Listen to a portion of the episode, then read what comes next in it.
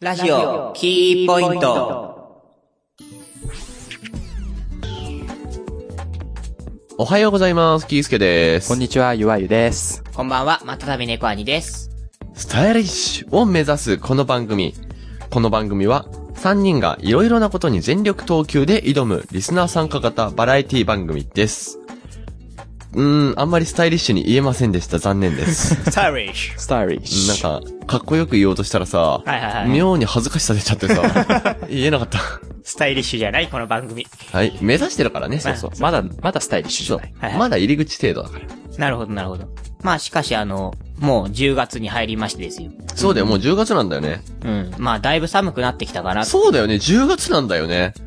いや、なんでそうだよねって強調したかというと、はいはいはい。原稿ちらっと見てみたんだよ。2012年4月19日って書いてあ っ本当だ、本当だ、て、そうなんだよね、4月じゃないんだよね、10月だよね。そうそう。 うん本当だ、なんか19日になってるよ。うんびっくりした。びっくりしたけど、うん、まあ、それはいいんだけど、はいはいで、10月なん、入ったんだけど、入って、で、まあなんか寒いなと思って。うん、だい寒ぶい。と、こう、長袖羽織って出かけることが増えて、うん個人的には。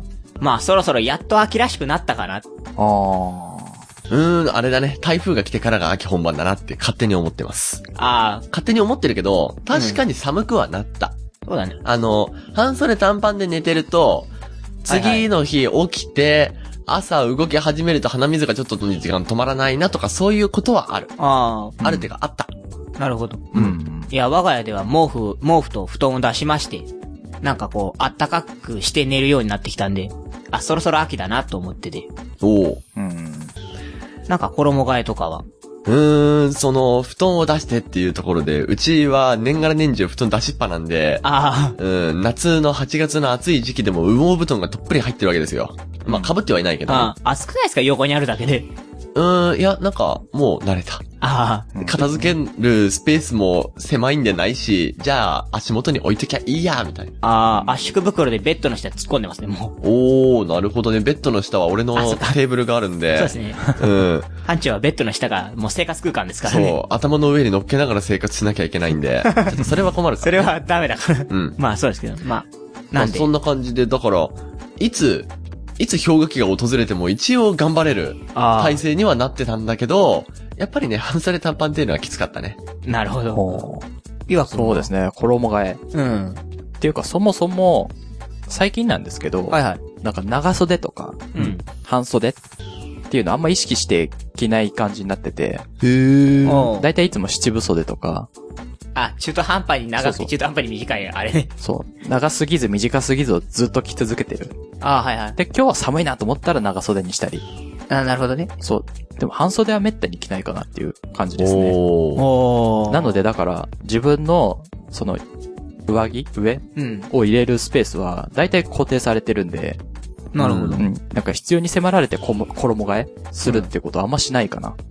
あ、もう自分の格好でとりあえず、もう、いつでもみたいなそう。オ形になる。ールシーズンこれだろうみたいなのを何着か入れてるから。あなるほど。あ。だからもうそろそろ僕は、まあ、毛布出したし、長袖もそろそろ出し始めないと辛いかなとは思うんですけど、僕はあの、あったかいものしかないんで、結構長袖がうん。なんかギリギリまで待っちゃって、結局なんか寒くなって風邪ひいてから出すみたいなのが多くて。そうなんだよね。で、なんか、俺も今鼻声っぽいし、風邪ひいちゃったのかななんて思ってんだけど。ああうん。そう、あまりね、風邪ひかないように注意していかなきゃいけないんだけどね。そうですね。そうですね。僕とかは逆で、はいはズボンが厚いのしかないんですよ。おー。あ、はいだから、長ズボンうん。要は足首ぐらいまであるズボンで、薄いやつって、今この収録に来てきたこれしかなくて、おはいはいー。他全部厚手なんですよ。だかあーらこういう涼しいぐらいのシーズンの時にそれ履くと蒸れるんですよ。そうだね。それこそ七部買おうよ。そう。だから七分、だから七分になっちゃうの、ズボンも。ああ、 そういうこと あ、そうズボンもそうなのか。七分だと割と薄手のがあるから、はいはいはい。大体だから七分上、七分下みたいなのをずっと着てる。うん。だから中途半端に腕見えてるし、中途半端にすねが見えてるっていうさ。あれ、中途半端がすごい大好きな形になっち ゃって。ね。だからラジオは中途半端にしたくないなと思ってるんだけ ど。うまいこと言いやがって。うまいこと言ったね。はい。じゃあね、このまま中途半端にせずに全力投球で挑んでいきたいと思います。ラジはオキーポイントスタートです。この番組は、ワイズラジオ制作委員会がお送りします。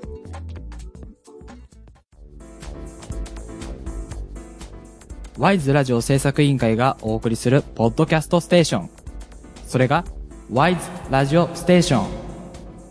MC が体当たりで企画に挑戦するバラエティ番組や、サブカルチャーをテーマにトークする番組など、様々なジャンルの番組を配信中。検索するときは、ワイズラジオ。Y と S の間にアポストロフィーを忘れずに。おはようございます。たけらじ。第一木曜配信。こんにちは。たけらじ。第一木曜配信。こんばんは。たけらじ。第一木曜配信。いただきます。たけらじ。第一木曜配信。ごちそうさまでした。たけらじ。第一木曜配信。おやすみなさい。え、これ大丈夫なの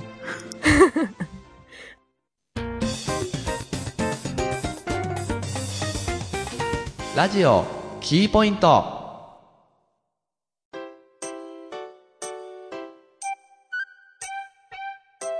あの、最近、なんか生クリームが恋しくなっちゃって、生クリーム、うんあの、ショショートケーキとかに乗そう、ってる。ケーキとかによく乗ってる、あの、白いやつですね。あの。うん。うんが、なんか食べたくなってきちゃって、で、スイーツ探してんですよ、その、ドカッと乗ったようなやつ。あー。あの、さっきも、コンビニ行ってみて、ちょっと探したんですけど、うまいことなくて。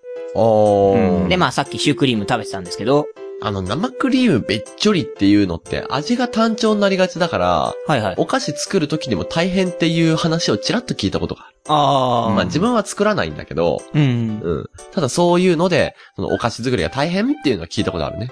あで、大変ってことは量が少ないんじゃないあ。あ、そっか。うん。楽、楽というか作りやすい方向で。そうそう。しかもだって単調な味だったら飽きるとか言ってもう買わない人がいるかもしれないしね。まあね。買われなかったら作っても売れない。ああ。いや、でも最近なんかこの、ロールケーキとかも、生クリーム多めで作ってるのが多いので、おー中のスポンジがなくなってて、和だけになってたりとか、あ、あの、脳じゃなくて、脳じゃなくて、輪脳っのこかの、になってて中の差し込んだ部分がなくなってて、おー中身全部みたいなのが主流なので、へーまだ探せばあるのかなと思ってんですけど、うん。なかなかコンビニとかで売ってなくて、たまたまタイミングなのかもしれないんですけど、ああ。これはもうあれだね。あの、スーパーかなんかに行ってチューブの生クリーム買って きて、チューってそのまま口に当てて。いやいや、それだとスイーツじゃなくてただの生クリームですから。いや、生クリームは満足できる と思うよ。 だからマヨネーズみたいでしょ、だから。チュー。あの、いつぞやの、ね、ママさんですから、それ。あ朝来てね、うん。あの、マヨネーズじゃなくて、生クリームをすするとうん。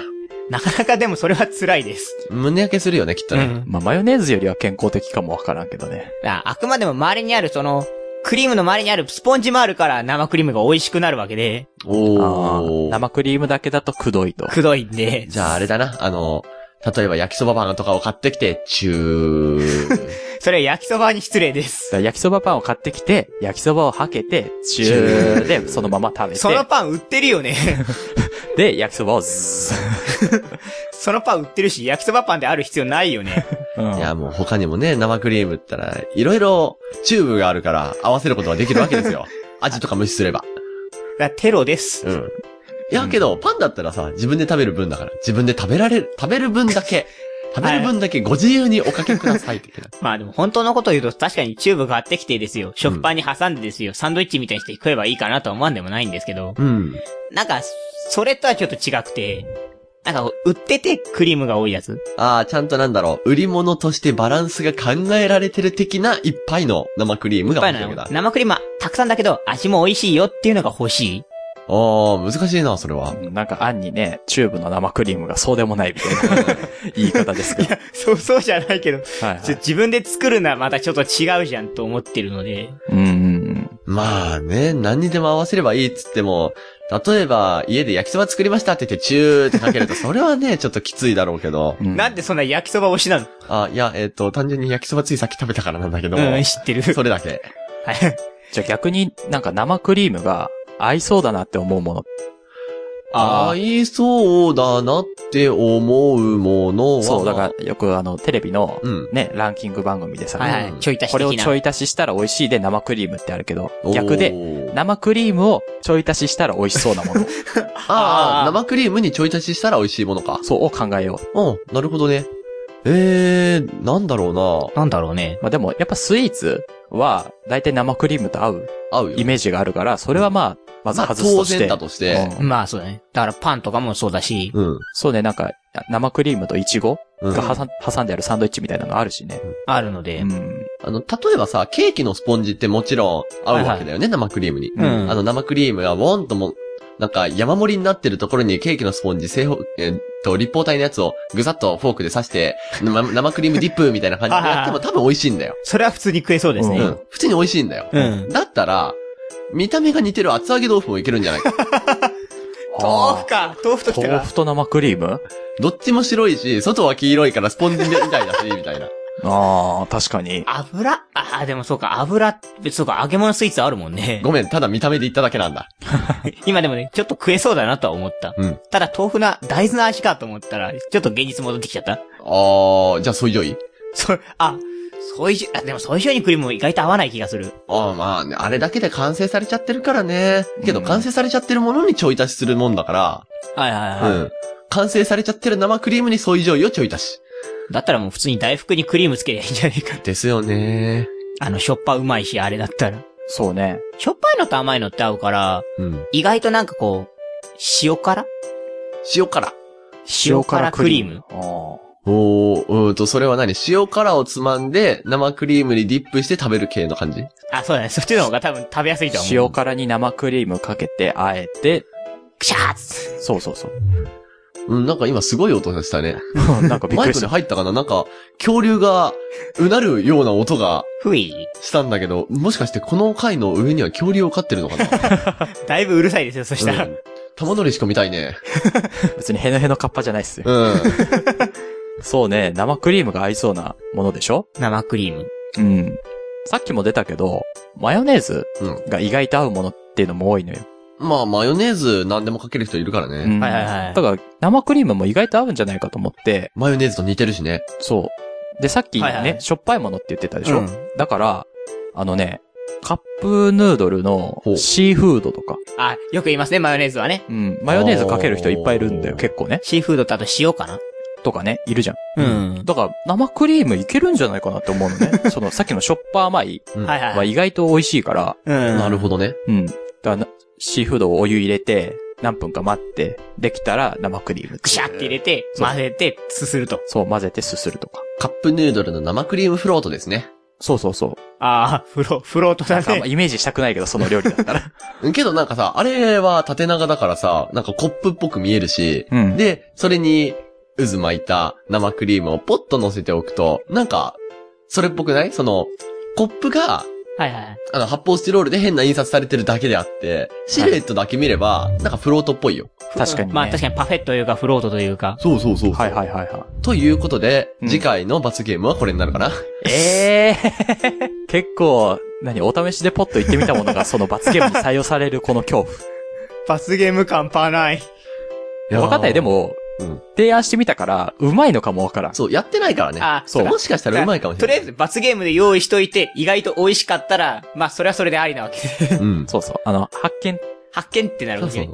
とりあえず、この番組 はいろいろと、あのは、いはい。そういうものを研究してるだけであって、食べ物では遊んではいないよっていうことをここに強調しておきたいと思います。あはうんい。研究です。うん、遊んじゃいけないからね。そう、ということで次の罰ゲームがこれになるかは交互期待ということになります。はい。やだ。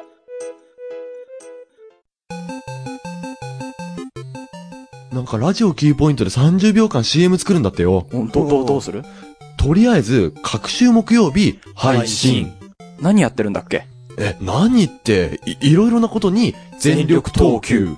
パーソナリティはキースケと、ゆわゆと、またたび猫はに。え、どこで聞けるんだっけえっと、ワイズラジオステーションで配信。聞いてね。アコナオこの番組は聞く人の日常を無駄遣いする番組ですふつおた無茶ぶり小料理アーコの料理ネタそれからドジっ子アーコのコーナーどしどしお便りお待ちしておりますそれから遊園地とかもうこれからどっか行こうみんなで行こうねあ海外とかちょ、待てよ。月2回目標配信ですラジオキーポイントメーカーズ特別編。目指せ三つ星レシピ、リストランテキーポイント。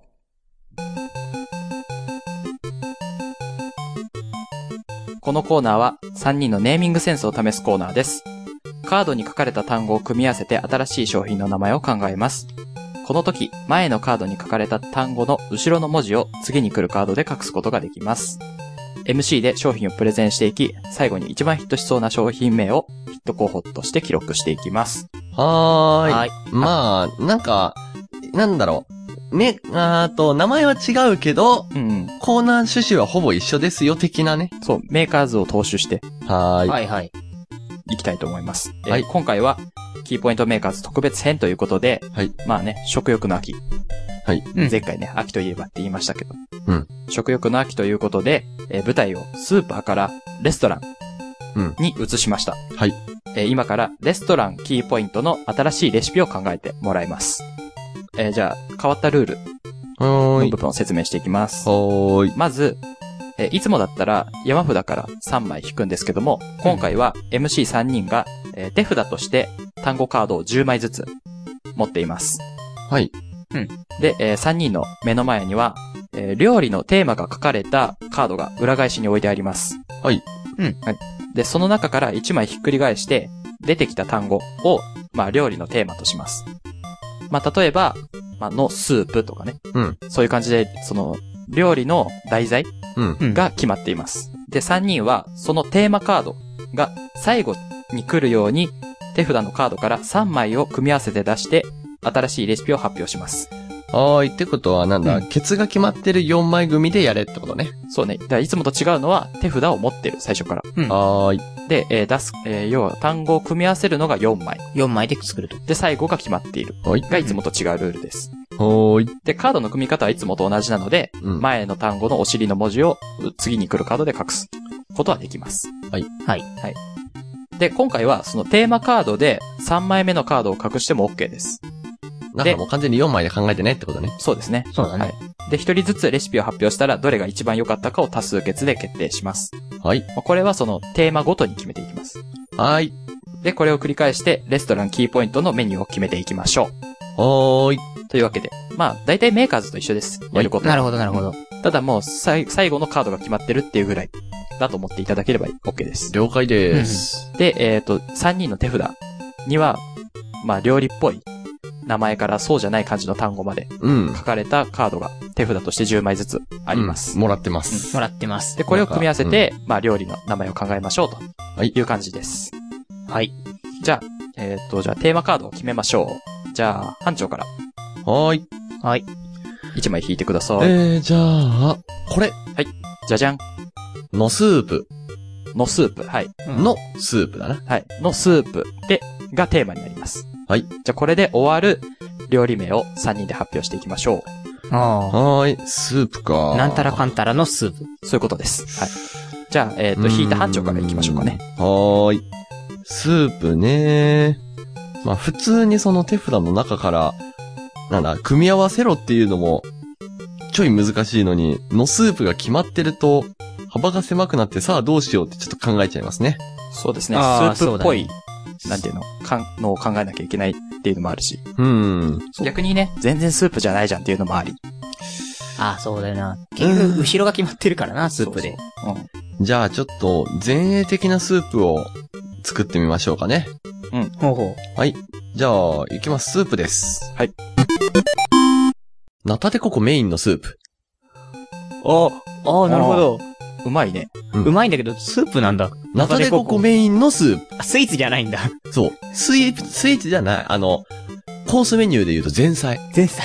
前菜にナタデココメインのスープ。ですって言って出すんだ。そ多分、お客さんは、え、デザートじゃないのってう。ナ思うタよ。デココデザートじゃないのって思うよね。そこあーがまず前衛的な、ちょっ と、試みね。 ああ、なるほど。なるほど、なるほど。っていうので、はい、ナタデココメインのスープです。おー結構うまい感じですね。うこれ、ん。組み合わせがね、うまいんだようね。まいですね。組み合わせがうまいんだけど、うん実際問題ナタデココメインのスープってどうなのよって思っちゃう。そうね、メニューとして考えると、そね。うそうそう。じゃあ、続いて、じゃあ、さっき考えてる、あの、班長が考えてる間に私も考えたので、いきたいと思います。はい。ニュー卵かけ、ルッコラのスープ。ニュー卵かかけけルルッッココララののススーーププ。なんか新しいんでしょうね。多分あれだよ、卵かけるご覧のスープがあったんだよ。あうあんもともとキーポイもンともトとに。キーポイントにあっもとても、とあったんだよ。しょうがないから、あ、ちょっと、新しい新メニューとして。うん。新しくしましたみたいな。はいはいはい。まあ、卵かけ自体はいっぱいスーパーあるんでね。ちょっとルッコラとかね。新しめにちょっと足してってニューをつけると。いなるほど。った感じですかね。はい。じゃあ、えっ、と、最後僕ですね。はい。はい。スープなんで、やっぱね、こう、汁物うん。うん。が入ってないとまずいかなと思うので、お、なるほど。じゃあ、汁物を入れたものにしました。いきます。酢とレモンのスープ。うーん、酸っぱあーそう。酸っぱそう。そう、お酢とレモンのスープ。酸味しかねえよ。酸っぱそう。 そう。あの、酸なっんていぱうのそうだけど健康に良さそなんていうの旨味とか甘味とかうん全然考えない。こう酸っぱいだけ。 はいはいはい。す、ただ前菜としてはいいんじゃないかな、この、口の中を。あーう。口の中が唾でダラダラになって、そう、ナ次イフに来る料理がうまいみたいな。あー、でも次のく料理の味がわかんなくなったら元も子もないような。そうね。いや、まあ、健康にいいからいいんじゃないですね。うん。なるほど。はい、じゃあ、えっ、と、スープジャンルのメニューが3つ揃ったので、はい一個一個もう一回行っていきましょう。はーい。えーと、キースケからは、ナタデココメインのスープです。えーっと、猫アニからは、ニュー卵かけルッコラのスープ。で、いわゆが、えー酢とレモンのスープです。はい。じゃあ、この3つの中から1つを選びましょうと。はい、じゃあ、スープジャンルでメニューに決まるものを、ね、選びましょう。はいはい。いいですかはい。どうぞ。じゃあ行きます。せーの。はい、えーと、じゃあ、ナタデココメインのスープに決まりました。おおー。前衛的なところに行ったね。全員、まあ、ストレモンはさすがにないからな。うん。卵かけルッコラが想像できなかったっていうのもある。それルもッコラ、あルッコラがね、ちょっとね。うん。まあ、想像はしやすいよね、ナタデココメインは。そうね。うん。まあ、まあ、有名ですからね、ナトエ高校は。うん。しかも、ナタデココがメインなだけであって、うん。何かと他言って にも、他にも入ってるから。あそうかそう多かナタデココと他の食材合わせるって難しいそう分だけど。難い。しいけど、まあ、メインなだけだからね。はい。なるほど。というわけで、えー一品目、決定したのが、ナタデココメインのスープです。はい。はい、じゃあ、二つ目いきましょう。あ、じゃあ、猫兄くん、見てくださ私行い。きはます。じゃあ、こっち。はい。えー、テーマ。パン。パン。というわけで、パンでパンで終わるメニューを考えると。はいはいはいは。のパンじゃないので、あ、パンね。パンです。さっきみたいに、のスープじゃなくてパン。のと言わなくあれか、例えば、焼きそばっていうのがあったら、焼きそばのパンじゃなくて、焼きそばパンってことね。そういうことです。あ、そうだね。はーい。わかりやすい。で私行きます。はい。えー、じゃあ、こちら。えー、キャビア風なめこパン。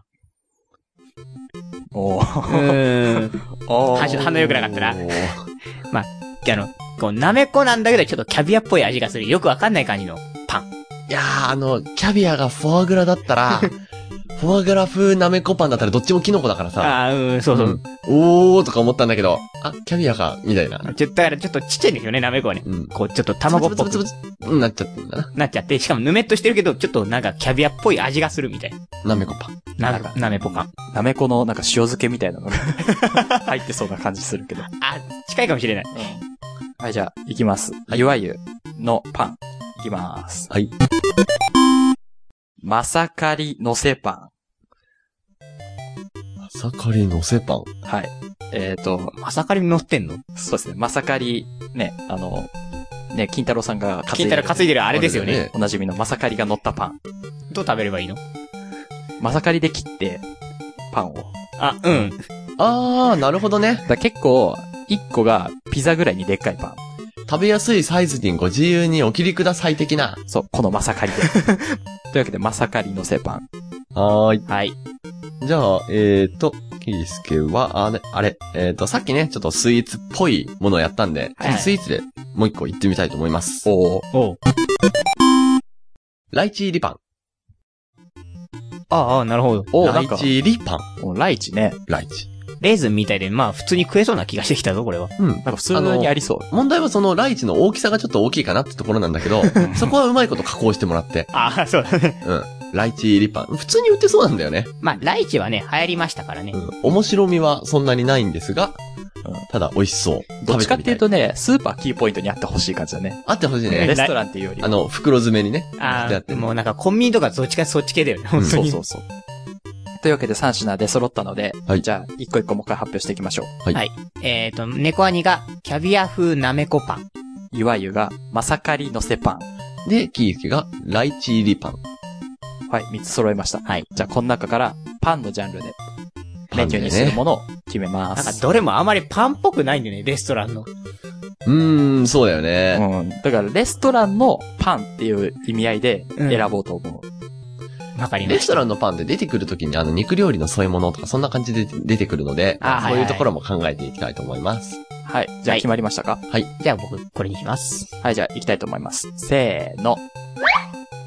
えっ、と、2票入ったのかな、うんというわけで、えっ、と、パンのジャンルは、キャビア風なめこパンになりました。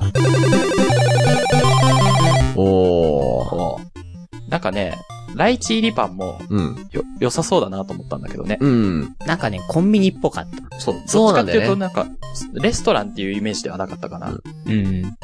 コンビニで手軽に食べられるみたいな感じのライチ入りパンなんだけど、うんキャビア風なめこパンはちょっと高級的なね、うん。雰囲気が。まあ、どんなものかって問題はありますけれども。ですね。というわけで、パンは、えっ、と、キャビア風なめこパン。おーい。決まりました。はい、じゃあ、最後、いわゆるがテーマ決めます。えっ、と、じゃあ、これ。はい。の、ソテおー。の、ーソテーだ。なんかやっとメイン料理っぽくなりました ね。そうですね。パスープ、パンときて、ようやくとメインディッシュ。おー、ソテーが来ました。はい。じゃあ、えっ、と、ソテージャンルのレシピを発表していきたいと思います。おーい。うーん、どうしよっかなじゃあ、これで、いきたいと思います。もう手札決まってるんでね。はい残り4枚しかないんで、そうなんだよね。必然と、自然と使いやすいの使っちゃ う。そうそう、これにしよっかな、みたいな感じになっちゃいますけどね。じゃあ、いきます。えー、ソテー。ゴーヤたっぷり3500円のソテソテー3500円って、 3500円なん妥だ。当な値段な気がするんだが。ー。そう、割と妥当だと思います。うん。はいはいはい。ゴーヤで3500円はすごいなって。そうね。 ゴーヤだけで3500円だったらすごいなって思う。カレーじゃないんだね。健康的ですね。そうだね。カ レーじゃないですカレーじゃないんだね。うん3500円だけど。はい、じゃあ次。うーん、そうだなまあ、ソテーってメイン料理なんで、じゃあちょっと、強そうなパンチの効いたやつやっていきたいと思います。おおはい。特盛り G メガトンパンチのソテな、何を想定してるんですか、そ れは。ー。メガトンパン チです。物理的物理的いだやーな。パンチが効いてるでしょな、な、な、なんだろう。まさかりもそうだけど、えらく料理っぽくないんだよ。うんまあ多分、お客さんは、店員さん呼んで、まあ、ウェイターさん呼んで、何ですかって聞くよね。絶対聞くと思う、これ。う。いや、まあ、パンチが効いてるし、特盛りだし、みたいな。まあ、おそ美味しそうでしょみたいな。美味しそう美味しそうなのか。まあ、メガトンパンチ、メガトン級にうまいんだろうけど、なんか違う気が。 G だからな、なんたって。そうね。うん。あ G 級のメガトン G パンチ。級メガトンパなンるほチ。どね。というわけで、じゃあ、次行きましょうか。はい、最後ですか。最後ですね。えーと、も、モンスター、ニンニクのソテも、モンスター筋肉のソテー。そういうことなのか。 ー。そういうことです、そういうことです。も、モンスターモンスター。なんか、当店欲しいですね。もの後に。うん、点があるとね。まあ、あの、要するに、モンスター、モンスターニンニクですよ。なんかよくわかんないけ超化け物級ニンニクのソテー。ど。よくなんかニンニクの丸焼きなんてのが流行ったりというか、スタミナ料理としてまあ、あるよね。出ますんで、あるね。まあ、モンスターニンニクということで、まあ、皿を、テーブルを覆うかのごとくでかいニンニクを、こう、丸焼きにした感じで。おー、見てみたい。そのテーブルまで運んできて、じゃあソテーさせていただきますって言って、火つけて、ジュワおー。やってくれる感じで。ーね。まあ、ただ、あの、偉く匂いますけどね。いや、ニンニクってあれ、すりおろしてなければそんなに匂いはないから、そんなあに、ーそこまで、そこまで、そこまで的な。量が量ですかうら。んまあ、まあ食べた後の匂いは気になると思うね。き気になるんですけど、まあ、その辺は自己退去してくだ さい。はい。じゃあ、えっ、と、ソテージャンルが3つ揃ったので、はい一個一個発表していきましょう。はい。いわゆが、ゴーヤたっぷり3500円のソテキースケが、特盛り G メガトンパンチのソテえー、猫兄が、も、モンスターニンニクのソテー。はい。ということで、メインディッシュに、愛ふさわしい3つの料理が出揃いましたが、本当かてか、メインなのに肉料理がない。だからこれと、肉のソテーって考えればいいんじゃない じゃあ、決まりましたかはい。はいじゃあ、ソテージャンルの料理を決めましょう。じゃあ、せーの。えっ、ー、と、じゃあ2票入ったので、えーソテージャンルは、ゴーヤたっぷり3500円のソテーです。おー。はい。な、なんだろう、3500円っていうところが割高感があって、ちょっとい、もやっとするけど、このソテー。いや、まあ、あれだよで。もレストランでちょっとちょっと高級なんだうん、よ。 3500円だったらちょっと高級ぐらいな。高級ぐらいで、まあいいか。うん。いいんじゃないかと思いますよ。まあ、いくつかはちょっと高級メニューがあってもいいんじゃないですかああ、なるほどね。なんか、目玉料理みたいなそうそうそうそう。はいはいはいはい。ものって必要だから。ということで、ゴエテップリ3500円のソテー。あの、3500円の効果がソテーされてるわけではありません。ゴーヤーたっぷりがソテーされてます。はい。というわけで、じゃあ今回、えー、レストランキーポイントの新メニューを発表していきたいと思います。はい。はい。ナタデココメインのスープ。キャビア風なめこパン。ゴーヤたっぷり3500円のソテー。なんか、健康志向じゃないかって思い始めた。あ、そうだね。そナタデココだし、うんナメコってキノコだし、うん。ゴーヤたっぷりだし、確かにカロリーが低そうな感じはする。うん低カロリーだし、野菜だし。そうそうそうそう。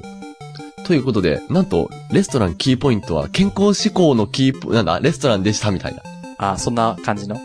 うん、たった今、ちょっとこじつけたけどね。ま あ、まあ、なんだかんだ言って、うちら健康健康言いますからね。言いますからね。うん。なのでね、はいまあは好評だったら、い。うん。また、えー、リストランで、レストランって、んレストランであレストランンキーポイントのうん。メニューを、ね、こうやって考えてはい。いく回があったらいいなっていうふうに思います。ははーい。い。はい。というわけで、このコーナーでは、えっ、と、こうやって単語をこう組み合わせて、新しい商品の名前を考えていきます。リスナーの皆様からは、まあ、この単語を混ぜたら面白いんじゃないかと思う単語を送ってきてください。まあ、面白かったら随時山札に追加していって、まあ、みんなで遊ぼうかなと思っています。きっと面白おかしくうん、あれ使ってくれ作るりとま思うんす。で。はいはい。まあ皆さんぜひ送ってきてください。以上、メーカーズ特別編、目指せ三つ星レシピ、リストランテキーポイントでした。 TCA スタジオから突発性難聴防止の呼びかけです。突発性難聴は突然来ます。ヘッドホンを使うときは音圧、音量に注意しましょう。特にインナーイヤータイプをお使いの方は音量に注意が必要です。ちょっと違和感を感じたら迷わず耳鼻科の先生に相談をしましょう。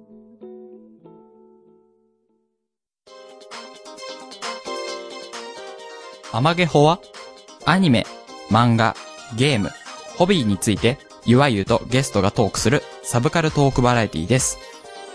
最近話題のアマゲホから懐かしのアマゲホ、ちょっとマイナーなアマゲホまで、サブカルなら何でも幅広くピックアップ。アマゲホは不定期に配信中。ゲストは随時募集中です。にゃー。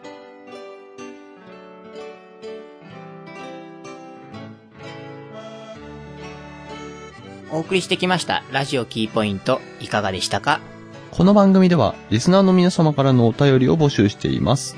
おしゃべりぺちゃくちゃみぺちゃくちゃで3人に言ってほしい早口言葉やセリフ。目指せヒット商品キーポイントメーカーズで山札に入れる単語。知らないわけがないのお題となるワード。もちろん、普通お題や番組の感想もお待ちしております。投稿は、ワイズラジオステーションの右側にあるメールフォームから各コーナーを選んで送ってください。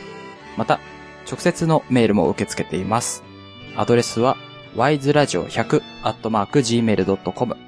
wiseradio100-gmail.com です。wiseradio の綴りは、ysradio です。投稿の締め切りの目安は、これが配信された翌週の金曜日までです。えー皆様からの投稿お待ちしています。はい、お待ちしています。はい。ということで、なんかお知らせある人は、今の時にお願いします。はい、じゃあ、いわゆからお知らせします。んはい、えーっと、10月の14日、えー日曜日ですね。えーっと、池袋リビングバー5さんであります、10ミニッツショーに、えー、いわゆ出演予定です。はーい。おなじみの。はい、毎月おなじみの10ミニッツショーのお知らせです。うん。えー時間は14時オープン。で、えースタートも14時からとなっております。えー料金はワンドリンク込みで500円。で、その後、えー1000円いただきますと、えーと美味しいお食事がいただけるという感じになっております。うん。